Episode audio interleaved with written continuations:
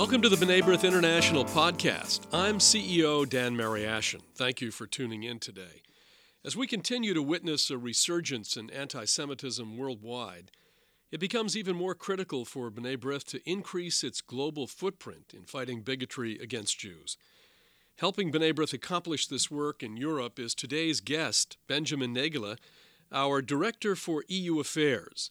Ben is based in Brussels, and today he'll be updating us on B'nai B'rith's activities fighting anti Semitism there and in Europe this year. We'll also be talking about the Austrian Council's presidency its recent focus on anti Semitism, and an important survey that was just conducted regarding the rising levels of anti Semitism in Europe. Ben, welcome to the program. Thank you very much for having me, Dan. Well, let's start uh, with a, a, general question, which will get us to the more specific ones that we have in a moment. And that would be about uh, the activities of uh, B'nai B'rith in Brussels and Europe relating to anti Semitism in 2018. Tell us about some of the conferences that we did and our membership in the working group on anti Semitism uh, and, uh, and other uh, activities uh, that we've been engaged in. Absolutely, happy to do so.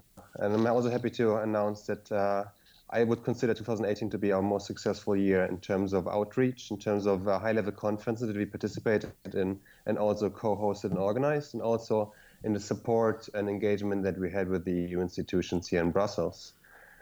Maybe to have a more broader understanding of the work that I'm doing here in Brussels is, as far as I see it, that we are the advocacy group and also the voice of not only our members in Europe and around the world, but also speaking on behalf of Jewish communities.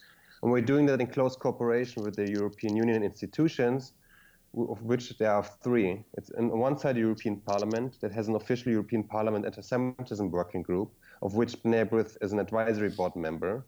And on the second, we have the European Commission, and within it there is a Commissioner of Justice Jourova that's in charge, among others, of the Fundamental Rights Unit that's covering uh, anti-Semitism, with whom we are working very closely with. And then on the third, we have the European Council, that uh, rotates its presidency among all the member states. And the most recent presidency was held by the Austrians. And I was happy also to see that the Austrians chose as one of their defined priorities from summer up until now in December to tackle anti-Semitism and to acknowledge it as a major problem and to push during their presidency for all the member states that are involved uh, to actually tackle the problem and improve uh, combating the issue. On the side of the European Parliament, we had several big conferences this year we raised awareness of the issue. We worked, among others, uh, uh, with uh, football clubs that we invited. We had uh, the football club in London, FC Chelsea, coming, Borussia Dortmund, the federal, the Federation of uh, European Football Associations, UEFA was there, and we tried to find solutions of how to combat anti-Semitism within sports and football. And I'm also happy to announce that we're going to send out, together with our partners at the European Jewish Congress and also the chairs of the working group, an official letter that is also signed and supported by Commissioner Timmermans and Commissioner Navracsics, he's in charge of education and sports, to urge football clubs around Europe and also federations to include in their constitutions a specific paragraph of uh, combating anti Semitism and their commitment to doing so. There's a few other conferences that I'm happy to mention, which is uh, we did a conference of raising awareness of the anti-Semitic bias of the BDS movement, for example, and I just participated and I was also speaking on a panel last week in Strasbourg, uh, actually introducing the results of the Fundamental Rights Agency anti-Semitism survey. I'm happy to talk about that in a little bit as well. Uh, one other thing I would love to mention is the already uh, talked about a priority of the U- uh, Council of the European Union and the Austrian presidency that just adopted on the 6th of December a declaration specifically focusing on the results of their findings combating anti Semitism and also calling upon member states uh, to tackle and to implement specific actions that I'm happy to dive in a bit later as well. Yeah, let's talk about that in a moment. But mm-hmm. you, you work uh, uh, quite a bit in the European Parliament, which is a large body, uh, over 600 members. Uh, is that correct? 750, yeah. 750, so even more. Um, yeah. These various structures, I mean, I remember when it kind of started some years ago with the uh, anti Semitism coordinator position, and now there yep. seem to be other structures as well that are being established to fight anti Semitism. But the, the real question I think it's important to, to ask at the outset is that with these 750 members, do you, do you find that um, there is a, a, critical mass of, of interest? Uh, or is this kind of a, a, a smaller group that understands the challenge and the threat and is moving to try to do something about it? Or are there are there a lot of members uh, who really do care about this issue and want to do something about it? Uh, it's a tough question to answer, and it's also a challenge that we have in our daily work as B'nai B'rith. I know that you also have been uh, with several delegations coming from the US and meeting with parliamentarians. Um, uh, the issue is that most of the parliamentarians and also uh, most of the officials and, and, key players within institutions, when I speak to them and we meet them also in high level meetings, acknowledge that anti Semitism is an issue. But most of them don't have it as their highest priority, given that they work in different uh, committees, they have other uh, political priorities, and so on. And it's for tough to make them understand that they should focus on, unfortunately, such a small minority within Europe, and actually making them understand that it's not just Jewish issues or Jewish rights that we're trying to defend, but it's European and human rights at large. Uh, the European Parliament Working Group, for example, has around 90 supporters out of 750 members, which actually is, in my opinion, a significant number. On the other hand, we only have four chairs. Uh, it's a cross-party chairs from different political groups that are very active and we're very happy in the support. Our chair of the working group, for example, Heinz Becker from the Austrian uh, ÖVP party, he even just received a prize for his engagement and commitment in combating anti-Semitism from the Israelite community in Vienna. So that shows like his dedication. But it's still tough for us at times to actually bring enough people to our conference that we're doing on average every two to three months in the parliament, and actually making them interested not only in the issue itself, but also convincing them to commit their uh, time and effort and also workforce in actually combating and helping uh, pragmatically, not only on a European level, but also on the member state level.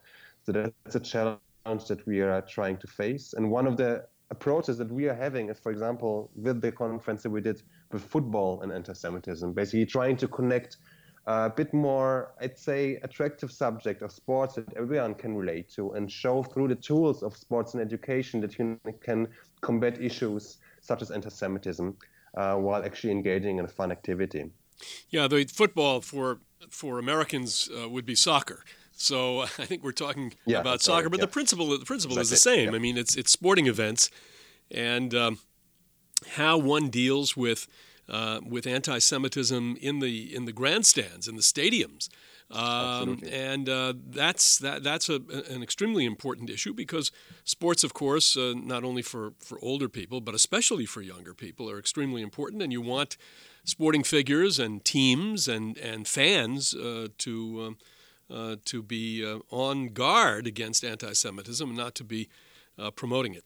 But let's let's move now to the Austrian Council presidency with its anti-Semitism focus, the conference in Vienna, the final council declaration. Tell us about that. Absolutely. As said, luckily, and we're very happy to hear that uh, Austrian presidency chose, and every it would just for our listeners to understand, Within the 28 member states, the European Council presidency has been taken over by one of the member states in a rotating process for six months at a time. And every member state that's holding the presidency can actually choose their own priorities, which can range from economic issues to uh, legislative issues, educational issues, or, for example, as well, uh, issues of discrimination in, in broader Europe. So we are happy to hear and also happy to see that the Austrian Council presidency chose, among others, to pick anti-Semitism as their priority. Uh, they started to develop with umbrella organizations uh, and Jewish organizations such as ours uh, a task force plan of how to combat the issue and how to proceed onwards and, and, and implement uh, recommendations that could be sent afterwards to the member states. Uh, one of the, the key project that they took upon themselves was uh, the high level conference that was organized by the Austrian Chancellery and hosted by uh, Sebastian Kurz, the Austrian Chancellor, in Vienna last month, that uh, also participated in, which also basically was uh, the stepping stone and also the, uh, the project direction that uh, then implemented itself in the final declaration that was adopted uh, unanimously, I happily must say so, by the 28 member states on the 6th of December. The specific title of the declaration is a Council Declaration on the Fight Against Anti Semitism and the Development of a Common Security Approach to Better Protect Jewish Communities and Institutions in Europe. Uh, if I may quickly elaborate, uh, it's a several pages document, but the most important uh, tasks and all the recommendations that are now hopefully being passed on and implemented by the member states themselves are uh, one, to ensure the security for Jewish communities and institutions, but also citizens. Second, to emphasize the importance of uh, the Holocaust commemoration and education. Third, and I believe that's one of the most important points in the declaration, that it also calls among all the EU member states that have not done so already or so to uh, adopt the International Holocaust Remembrance Alliance working definition on anti-Semitism. And the last one is actually that the European Commission on, like, sorry, the Council calls on the European Commission and Europol to uh, pay particular attention to online anti-Semitism and also content advocating anti-Semitic terrorist offenses. And that's a development that we've seen in the last few years, actually increasing significantly, unfortunately. So this this is all uh, recommendatory. Yeah. Um, this is not uh, it's not binding. So and it's extremely important. It really is important because it's it's another series of steps toward uh, really confronting this resurgence of anti-Semitism. But how, in the practical sense, how do states, uh, how will they react to this? Will they enforce this? Will they make it a priority? What do you think? Well, again, that's tough to say for the simple fact that the EU doesn't have a competence it's not, as you said, a legislative document and obligatory for the member states to implement those recommendations. Uh, what this document and also other resolutions in the past, such as the European Parliament resolution on anti-Semitism that B'nai B'rith has also been working on closely with, with the members to for it to be adopted with a uh, large majority, is that can it can create momentum and it also can create pressure upon member states that are reluctant to implement it, they're reluctant to act upon or reluctant to even acknowledge the issue itself. Because I think the biggest or most crucial aspect within the fight against anti-Semitism that I see here in Europe is, first of all, being able to properly define the problem, which in my opinion, the IHRA definition gives us an extremely helpful tool to do so and on the other hand, actually assess the problem properly. And that's what we're hopefully going to touch upon in a second as well, is uh, just being done with the Fundamental Rights Agency uh, survey on anti-Semitism. I believe, and I don't, I cannot say for sure, but I don't really believe by now we have nine countries within the European Union that have adopted the IHRA definition. Uh, the last two actually just adopted it in November. And those, uh, one of them is the Netherlands uh, that adopted it in the end of November, and the other one, Slovak, Slovakia, also at the end of November. November of 2018. That, November of this yeah, year. Exactly. Yeah. So both 20, Netherlands was 27th of November and Slovakia 28th of November 2018, both. So that happened within the period of the Austrian Council presidency, and I believe it actually is connected and it creates pressure. And well, actually calling upon the others uh, actually makes a difference, I believe. Well, I think uh, I, it should, and um, this is also very important for us as NGOs, as non governmental organizations, when we do visit. Uh, with representatives of various governments, which which we do uh, because we are an international organization and because we are, among other things, accredited at the UN, to be able to cite uh, these documents um, as uh, uh, as a, an impetus uh, toward uh, toward greater activity uh, locally. Let's move in, in the time we have left, uh, Ben. Let's move into the Fundamental Rights Agency survey on anti-Semitism, which you referenced earlier. Uh, what were some of its results? Absolutely. So the Fundamental Rights Agency is an European Union institution that's affiliated with the EU, but it's actually based in Vienna. And the European Commission actually commissioned in uh, May and June of this year the second uh, survey on discrimination and hate crime against Jews in EU member states. So this was an online survey being done among Jewish communities in 13 member states of the European Union, uh, and is the biggest and largest ever conducted survey in Europe. Uh, there is a total participant number of 16,395 Jews. And this covers 96% of the EU's estimated Jewish population. So we have a significant black and white numbers and statistics now on hand to actually assess the issue. And as I said, this is very, very crucial. Just to give you a few numbers, unfortunately, I'm not too surprised about them, but I'm still shocked about uh, how significantly, also compared to the last survey that has been done in 2012, the development has been in almost all EU member states. So, for example, 85% of all respondents rate anti-Semitism as the biggest social or political problem in their countries, and they rate that more significant than, for example, unemployment, immigration, or any other societal problem that they have. In addition, 89% feel that it has increased anti-Semitism in their country in the last five years, and also 79%, and I think that's for me personally one of the most shocking uh, findings of the uh, survey is that the 79% of the people that were harassed did not even report the most serious incidents to the police or to any other organization for the simple reason that they believe that it does not make any difference. And I think just to mirror that and also maybe tease what's going to come up in January of this year, there's going to be Eurobarometer once again being published and uh, being undertaken by the European Commission that's going to basically mirror the questions of this survey being done for Jews and it's going to do the same for non-Jews and given the fact that eight, or in some countries even nine out of ten Jews consider anti-Semitism to be the biggest problem, on the non-Jewish hand, we're going to have eight out of ten people considering anti-Semitism not to be an issue. So we have a huge discrepancy, and I think that's one of the biggest issues, and also one of the main tasks that I believe B'nai B'rith has at, at, at his hand, is actually close the gap of the perception between Jews actually perceiving this as such a big threat and non-Jews not, even considering anti-Semitism to be a problem in Europe. Exactly, and we've uh, we've seen this uh, uh, time and again uh, throughout Europe. There are uh, there are a couple of governments uh, that that do respond and whose leaders use the bully pulpit to speak out, but we need much much more of that, much more across Europe. and you know, there's a the, the, frustration level here, and we might even say the outrage level.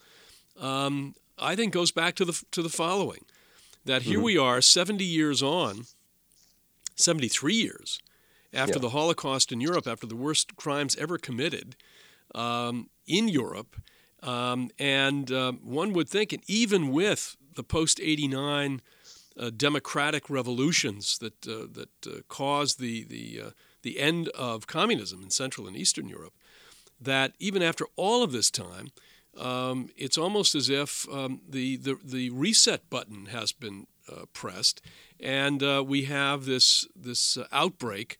Um, in some countries more than others, but nevertheless, it's it's continent wide of uh, anti-Semitism, and um, it is um, it, it is a, it is a matter that needs to be addressed uh, immediately. Um, what kind of reaction to the Fundamental Rights Survey was there uh, in Europe when when these shocking statistics uh, were uh, released? Well, first of all, I think most people, given that they didn't even consider anti-Semitism to be such a big problem, uh, actually were shocked, and rightfully so. Uh, the numbers are staggering, and I uh, recommend to everyone to actually look up. It's an 80-page document total, but you can find it on the Fundamental Rights Agency's website. it's actually looks into various different questions and also perceptions, because those are also very important. Because what I find to be a, a, strong, a, tough challenge, in addition to actually raising awareness of that anti-Semitism issue, also explaining to people that hate crimes and anti-Semitic crimes themselves are just the tip of the iceberg. You have a lot of harassment going on, and anti-Semitism can be also vandalism. It can be insults. It can be harassment at the workplace, and so on. And it not only affects the direct victim itself, but it also affects the communities at large.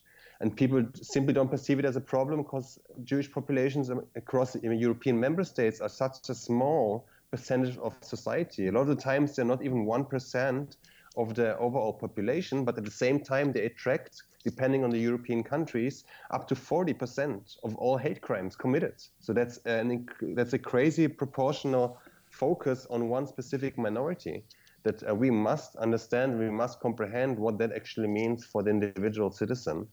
And it also cannot be that Jews once again consider or even have left already Europe because they don't feel safe anymore in their own communities and actually living a Jewish life.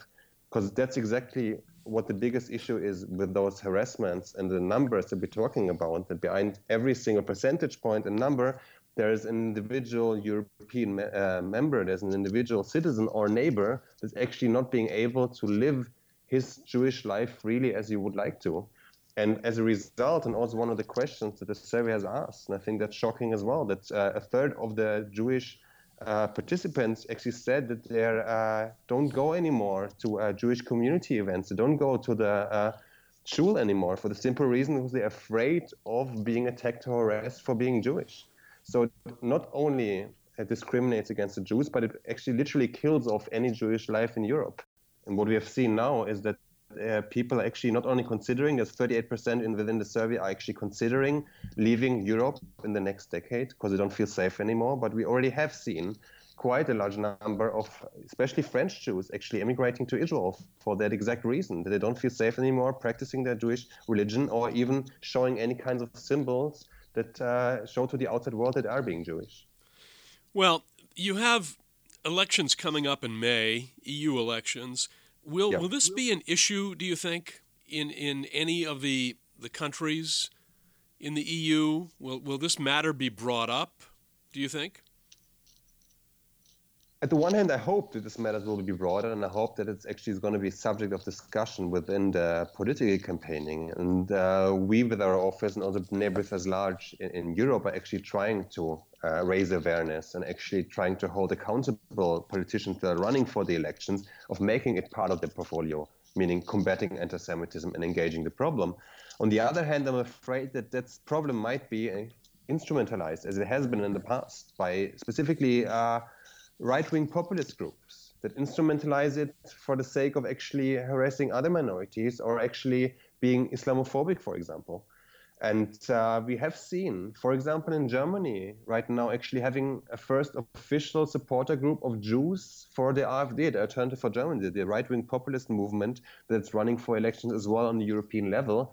And that's uh, probably going to actually gain quite a lot of seats.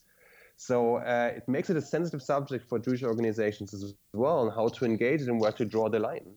Because it would be very easy to actually build coalitions with uh, uh right-wing populist movements that are in themselves anti-Semitic for the simple sake of actually addressing one of the issues that I agree is a big problem at the moment in Europe. Well, a big is, uh, problem. Uh, anti-Semitism. yeah, sorry. A, a, big problem and, and a growing problem. and um, Absolutely. Uh, something that um, all of us – um, you've done um, really um, yeoman's work here, Ben, in uh, these various coalitions that you've been engaged in with the conferences uh, and all of that. Um, and um, uh, there's no question that uh, this has become the highest priority uh, for us uh, and for other Jewish organizations that work in Europe or that are in Europe. because again, who would have thought that so many years after the Holocaust, we'd again have to be uh, facing um, these kinds of issues in the streets um, and uh, in certain political parties uh, and in uh, certain media.